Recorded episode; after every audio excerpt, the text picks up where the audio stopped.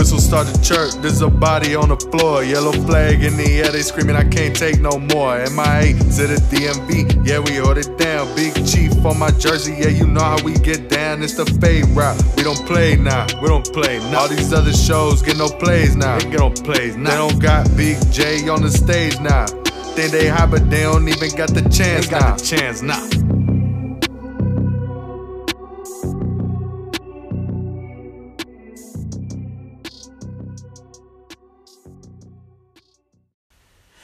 Hello and welcome back to the Fade Route on our new days. This is Tuesday, and this will be the day that the Fade Route will be on from here from here on. So my name is Evan Johnson. Welcome back to another episode. I'm gonna make this one a little bit shorter today, or at least I'm gonna try because it's a nice day outside. So I'm trying to get outside, and also my throat's kind of hurting a little bit, so it's kind of like hurting to talk. So first, we're gonna get into the big story, which was the Super Bowl, and honestly, there was a lot there was a lot more negatives than it was positives. I try to be like on the positive side, but there were just a lot more negatives for not just the Super Bowl, but the entire week than it was for the positives. First of all, in the week leading up to the Super Bowl, the Super Bowl wasn't even the number one story in the country. No, the number one story in the week leading up to the Super Bowl was just the Porzingis trade. Like for those that don't know, for those that don't follow the NBA or follow the NBA, well, the New York Knicks and the Dallas Mavericks this pit, this past week they got into a trade. I mean they they made a trade to send Kristaps Porzingis, who was basically the star player on the Knicks, onto Dallas, and the Mavericks in return set up DeAndre Jordan to New York. So that was the number one story that just took the whole week away from the Super Bowl. And the NBA trade deadline kind of just latched onto that. And now instead of Tom Brady and and Jared Goff and Bill Belichick, everybody was talking about Anthony Davis, Kristaps Porzingis, and Lonzo Ball, so far and so forth. Like the Super Bowl just took the Super Bowl took a backseat. This was supposed to be like the NFL's biggest weekend, and the Super Bowl really just took a back seat. Like if you didn't like if you didn't know any better, you think that this would you think that this would be the Pro Bowl week. Like the NFL didn't really get much much airtime. And then we get to the actual game and well, I don't want to call it boring because honestly, I've been thinking like if you really think the game was boring, then just admit that you're only here for the touchdowns and go, man. Just admit you're a casual fan because I'm a defensive guy myself, and I'm the type that thinks that defense wins championships. That's, I mean, I get that that saying's been said a lot, but the Patriots literally just proved it on Sunday that defense wins championships. I mean, sure, they only scored 13 points, and there was only one touchdown the entire game, but they held the Rams to three. And New England just suffocated LA's offense the entire game. And while the Rams defense was able to keep them in the game for pretty much the entire time, the Patriots eventually warmed down and started going on drives at the end of the fourth quarter, got themselves a touchdown, and then got themselves a field goal with under two minutes left to salt it away. And that's why they won the Super Bowl, and that's why they are they now have six. And fun fact, that was the first time in Patriots history that they won a Super Bowl rematch. It was the third opportunity too. Like they are now one and two in Super Bowl rematches. But here's the thing. I'm gonna talk about you know, everybody has beef with the Patriots. A lot a lot of people don't like the Patriots because they win all the time.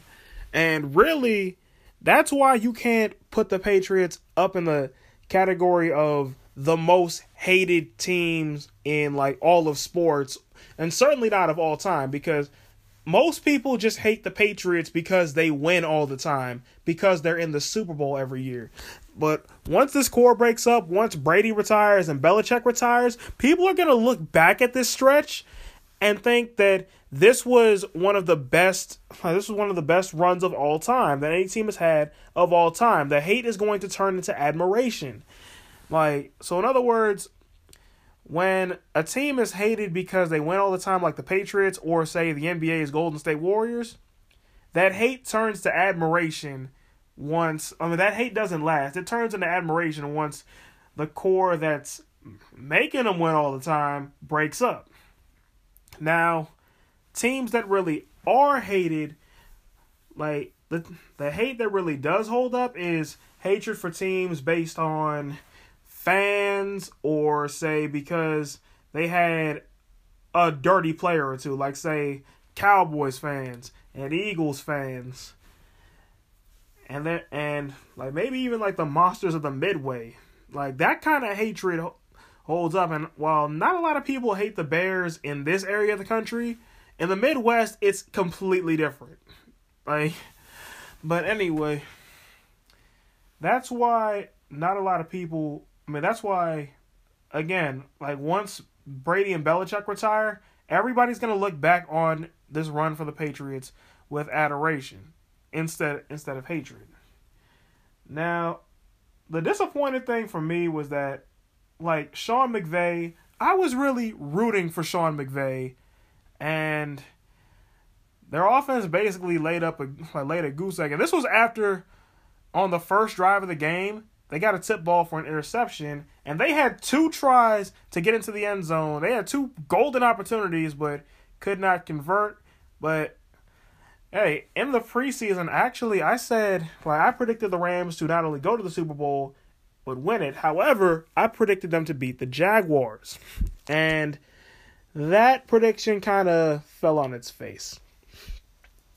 So the Rams were like the Rams what got the Rams to the Super Bowl was really their defense. Their offense is great, but their defense is what got them to the Super Bowl, what got them that far. So big props to them on that. And I know Jared Goff's only going to come back stronger, mainly because next year is a uh, next year is the last year of his rookie deal, so it's a contract year for Goff. So of course he's going to come out stronger because now other teams are going to be looking at him. So that leads me into next season and what I think the NFL is going to look like next season. I would do like way too early rankings, but I don't really get the point of those, honestly, because at this point in the season, everybody has the exact same team they had when the season was over, minus the impending free agents. Like everybody who everybody whose contract was up after this season. Like if so in other words, everybody whose contract is not up after 2018, they're still on the team, like for now. Like, of course, we don't know who's going to get cut, who's going to get traded. All that's going to sort itself out in March and April. Like, for now, we don't really know much about next season. But honestly, I'm expecting if there's one team to kind of like make a splash and try to like sign a bunch of big names, like it's gonna like shock the NFL world this this free agency period. I predict it's gonna be the Niners because even though San Francisco finished at the bottom of the league, a good proportion of that was because Jimmy Garoppolo was injured. Now, with Garoppolo back and the Niners getting a getting a wide receiver like say a Golden Tate or an Antonio Brown via trade or maybe even a Jamison Crowder, then this is a Niners team that actually might be able to contend with the Rams for the NFC West and possibly even the NFC in general. Yeah, so the Saints are going to have a lot more competition next year if they want to get that rematch with the Rams that they so desperately want. And speaking of Saints and New Orleans in general, the Super Bowl this year's Super Bowl had the lowest rating of any Super Bowl in the last 10 years. And guess where it rated the lowest in terms of markets. Guess which market it scored the lowest rating in? That's right, good old New Orleans. And honestly, I don't blame them because the game was not in, like the game was not exciting at all. And then you get, I mean, I love the defense. Don't get me wrong, I love the defense, but it was three to three after three quarters. And while both teams' defenses were balling out in this game, three to three after three, that's a baseball score. Like they got it got to a point where I was like, are we sure this isn't just the Dodgers and the Red Sox again, or like like maybe like the Bruins and the Kings for those who watch hockey? But big props to both defenses. And honestly, even though Julian Edelman got the Super Bowl MVP, and honestly, he deserved it because Julian Edelman, for a good portion of the game, was the only player on either offense that was actually doing anything. Honestly, I think the Patriots defense got robbed. And really, that's because when people give out awards like MVP and like Player of the Year, there is an unspoken bias towards offensive players because even though defensive guys like those in the I'm I'm gonna use examples of those in the Super Bowl uh, that just played in the Super Bowl, like say an Aaron Donald or a Van Noy, they might get all up in quarterbacks' faces. They might get sacks. They might get a bunch of tackles and all that.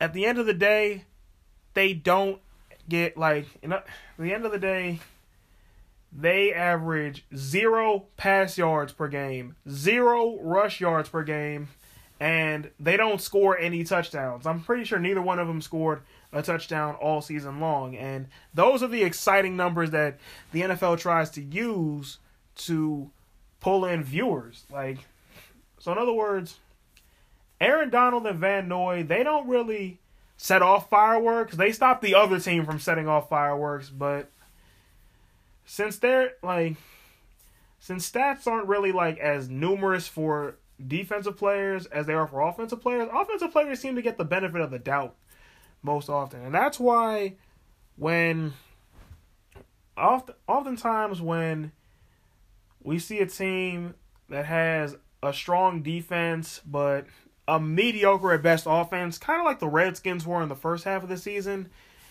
everybody's looking at them like everybody's looking at them saying, "Oh, they don't score enough. They don't run the ball enough. They don't pass the ball enough. This can't hold up in the playoffs." Blah blah blah. This that and the third. But the thing is, it's like I al- it's like I always say, like the NFL has a very obvious, a very noticeable pattern to it. And this is really sports in general. Offense sells tickets, but defense wins championships. Offense gets people in the stadium, and defense sends them home happy. So, in other words, what I'm trying to get at is I would rather, like, in other words, what good is scoring if you can't stop the other team from scoring? Because if you put up, like, if if your team, like, if your offense averages what, say, 35 points a game and your defense gives up 38, you're to lose a lot more times than you win. But on the other, but on the other side, say your offense averages about 20 points a game and your defense gives up 17. That sounds like a winning formula to me. Because truth be told, I would rather have a team with uh like a mediocre offense and a great defense over a team with a great offense and a mediocre defense any day. Because when you go up because a team with a good offense and a bad defense is easier to beat than than the other way around. The reason for that being is because when you go up against a team with a good offense and a bad defense, I mean, sure they can score, like they can light up the scoreboard, but their defense can't stop you from doing the same. So now all your defense has to do is stop them one time and you win. Meanwhile, when you face a team with a bad offense, a mediocre offense, and a good defense, now all of a sudden they're not going to be lighting up the scoreboard because they don't have the offensive firepower for that. However, their defense is good enough that they won't let you you score. They won't let you score too many points either. So now we're in a situation where where you have to or your defense, even though their offense isn't particularly that talented, your defense now has to stop them every single time, or else you're not going to win that game. So, like, do you see the picture now? Because that's where this is headed.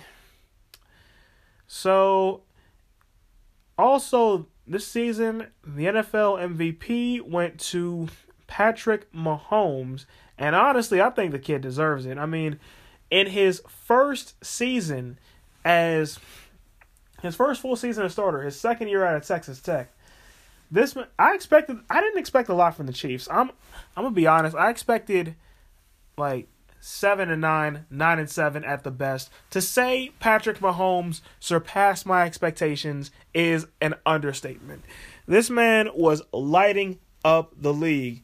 This man, like, he got a cannon. He could throw deep. He could throw short passes. He could throw sidearm. Like, I throw. I saw him throw so many sidearm passes. I thought he was. I thought he played shortstop for the Royals. Because for those that don't know, the Royals are the baseball team that plays in Kansas City, just like the Chiefs, just like the Chiefs play in Kansas City. So yeah, I thought he played for the Royals. So um, I'm I'm excited to see. Even though I'm not a Chiefs fan, I'm I'm excited to see what Patrick Mahomes does, like going forward, like going forward, because he still has two more years on it. Like he still has two more years in Kansas City at least. So Chiefs fans, your future is looking as bright as the sun right now. Just get a couple, like get a couple defensive dudes, and you're good. Now, when it comes to the rookie of the year, Saquon Barkley, this was this was a tough call between Saquon Barkley. I would say Patrick Mahomes, but Patrick Mahomes would get the Ben Simmons treatment in the in the fact that like in the sense that this wouldn't be like this wasn't Mahomes' rookie season. This was actually his second year. He was back in he was sitting on the bench behind Alex Smith last year that was which was his rookie year. But honestly, I feel like Saquon Barkley did deserve it at the end of the day because the dude was putting up numbers for New York and honestly, I was saying this at the begin, like when the Giants drafted him, and everybody was like, "Oh, they should have drafted a quarterback." I'm thinking this actually wasn't a mistake because because when you think about it, at the time the Giants were in desperate need of a running back, and Saquon Barkley was the best running back in the draft, so it really just made sense. So now, for the Giants going forward, a lot of people say, "Oh, draft a quarterback now," but I'm thinking, hold up, hold up. The quarterback market isn't that strong. So what I do is draft an offensive lineman first, and then draft a quarterback next year, or at least that's what I would do if I was the was the Giants. And yeah, now now my throat's starting to get get to me. But I would be remiss if I was talking about the Super Bowl in this podcast and I did not bring up the NFL 100 commercial. The NFL 100 commercial was by far and away the single best commercial in like in the Super Bowl. You had a bunch of like you had a bunch of star talent, both new stars and old stars. You had you had them all just throwing a ball around the room, having a good time, living their best life. You had Saquon Barkley jumping over people. You had Terry Bradshaw, Terry Bradshaw throwing. You had a little uh, immaculate a reenactment of the immaculate reception. It was just everything you could ask for. The NFL pulled out all the stops for that commercial. They really did, and that's got me. And really, after the Super Bowl, it was like really given everything else that happened in the Super Bowl and Super Bowl week. It was kind of hard to get excited for the NFL's season next year, but now I am excited. And I'm intrigued because the NFL is doing something a little bit different than what they do normally. Because normally, the NFL opens up with the defending Super Bowl champion, in which case that would be the New England Patriots, with a home game on that Thursday night, on the second Thursday night of September. But this time around, they're opening up with an age old rivalry between the Green Bay Packers and the Chicago Bears, which means. Um, and actually, to backtrack a little bit, for Redskins fans, where the Redskins are concerned in this, since the Patriots won the Super Bowl, which means they're going to have a home game in week one, that means Redskins fans, we can breathe a slight sigh of relief because the Redskins will not be playing the Patriots in week one. This is because since the Patriots won the Super Bowl, they're going to have a home game in week one. And the Patriots don't host the Redskins. I mean, the Reds and Patriots do play the Redskins this season, but that game is at FedEx Field. So, since FedEx Field is not the home field for the Patriots, they're not gonna like they're not coming here week one. Honestly, if you want my prediction of the 2019 NFL schedule, I think the Redskins' week one opponent will be the Detroit Lions, because the Lions come to FedEx Field this coming like this coming this coming season, and I feel like the NFL is going to start the Redskins off with something to just easily slide in the one o'clock slot because if you've paid if you paid attention, what the NFL likes to do is they like to alternate whether a team starts at home and on the road, such as like kind of like how the Redskins opened up last year in Arizona, and the year before that they opened at home against the Eagles. So they're alternating. So this will be This will be the time for a home game, and honestly, I think that'll be the Lions. And since the Redskins always seem to get a Monday night game, which honestly I interpret as ESPN giving like as ESPN's annual chance to laugh at us. I honestly feel like this time around the Redskins Monday night game, if they do if and when they do get one, week three in Minnesota. And I think we all know why they would choose the Minnesota game because that will be the first time ever where the Redskins go up against Kirk Cousins. Like that's a big storyline in and of itself. And how and how after everything after everything that went down with the Redskins franchise tagging tagging Kirk twice and then letting him go and him getting picked up by the Vikings and nearly making the playoffs. Although that's not to say the Redskins weren't in the mix until week 16. But I think that's pretty obvious. I mean, because honestly, when you look at a talent standpoint, the Redskins and Vikings aren't really that separate. I mean, the Vikings have, I mean, or at least the 2018 Redskins and 2018 Vikings. We don't know what's going to happen in 2019 yet. But on the whole, the 2018 Vikings offense looked looked better than the Redskins offense. When when we compare defenses, I honestly give the edge to the Redskins defense because the Redskins defense was a pivotal part in the Redskins starting out as well as they did at 6 and 3. The Vikings defense kind of Vikings the Vikings really could have I'm to go as far as say the Vikings could have won the NFC North, but their problem is their problem was that they were too inconsistent. One week they looked like world beaters, and then the next week they're getting they're getting stomped and torn apart by teams like the Bills. Like one week they're going toe to toe with the Patriots, and the next and the next week, the next week they're struggling with the Lions. That was their inconsistency. So yeah, Redskins and Minnesota, that will be the Monday night game.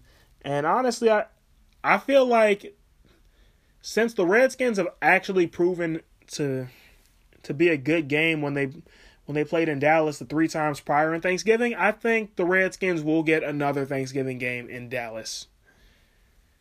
Because I mean, it was a good game the first three times. It was at least a watchable game the first three times. Although what you can what not a lot of people will give the Redskins credit for is that if you put the Redskins in any prime time slot except Monday Night Football, they actually make for a good game. Because the Redskins, not this past Thanksgiving, but the Thanksgiving before that, actually won. They beat the Giants at home. They've actually won twice on Thanksgiving in this decade 2012 and 2017. And then when you get to Sunday night football, the Redskins have won two in a row. They beat the Raiders like they beat the Raiders in 2017, and the last time before that, they beat the Packers in 2016. So the Redskins have won two games in a row on Sunday night football. And I don't think it's a coincidence that when the Redskins started to win on Sunday night, they stopped putting the Redskins on Sunday night. That's part of that's part of what I believe to be a media bias against the Redskins because of the name, and honestly, I don't blame them for that because personally, I think the Redskins are cursed, and the name is the reason why. Because every time the Redskins start to get any sense of good, like anytime the Redskins start to get anything good working in their favor, literally everything goes wrong. Every single time. Personally, I feel like this would all go away if the Redskins changed their names like the, the Warriors, the Washington Warriors, because that kind of rolls off the tongue a little bit and then move to and then move back to RFK because honestly, as a DC sports fan, I miss getting off at Stadium Armory to go to RFK and watch a sports game, uh, watch a sporting event. Although honestly, as a millennial DC sports fan, I only remember RFK as the first place that the Nationals played. The Nationals being the baseball team here in DC. But I I keep hearing stories of the Redskins time at RFK, and I really, really wish I was alive to see that. Because it sounds like a lot of good teams, man. And now I get to thinking on the topic of Super Bowl champions. Who was the greatest Super Bowl? What was the greatest Super Bowl champion team of all time? Because honestly, I could see arguments for the 72 Dolphins because they were the only undefeated team in NFL history. I could see arguments for the the Bears team that won it because they had such a dominant defense, or maybe you had the Packers team, the Packers teams with Bart Starr, or you could throw the Redskins in there with Doug Williams and Art Monk, like one of the Redskins teams. It's got my mind puzzled. It's got my mind puzzling for us. Like who was the greatest team to win the Super Bowl in NFL history? I'm gonna put a poll up. Actually, no, I'm gonna just phrase that as an open question. At like right after this podcast, who was the greatest team? Uh, who was the greatest Super Bowl champion of all time? Be sure to leave your responses under my Twitter at the voice of Evan. Be sure to add me. I like, like, be sure to add me because I will add back. We can start a nice little conversation, nice little back and forth because I like to interact with with my like I like to interact with my followers, man. It's not just like when you see me tweeting, I'm not just tweeting at you. I'm trying to tweet with you. Like some like sometimes like when I'm watching games, not just the Redskins, but just like say the Wizards, the Nationals, the Capitals. Yes, I do watch hockey. Just pretty much any sport because I'm hip to everything. Like that's just something about me. And I I like I don't see myself as tweeting at you. I'm tweeting with you. So like, if you see me on my time, if you see me on your timeline, don't be afraid to say hi because I like a little back and forth every now and then. But yeah, as this episode of the fade route comes to a close. Personally, I'd like to thank my throat for holding up as well as it did because I, it feels a little bit scratchy right now, but that's kind of like because of the change in temperature. And I was doing a lot of yelling this weekend. Really, not, I mean, not really a lot for the Super Bowl, but really for my school, Bowie State, which had a pretty exciting doubleheader this past Saturday against Elizabeth City State University, but maybe I'll get into that another time. But yeah, shout outs to the Pulse Podcast Network for putting up with me as I went through this transition because it wasn't easy. Like I think it was a couple weeks where I missed the podcast. My like my bad on all that, man. My bad. And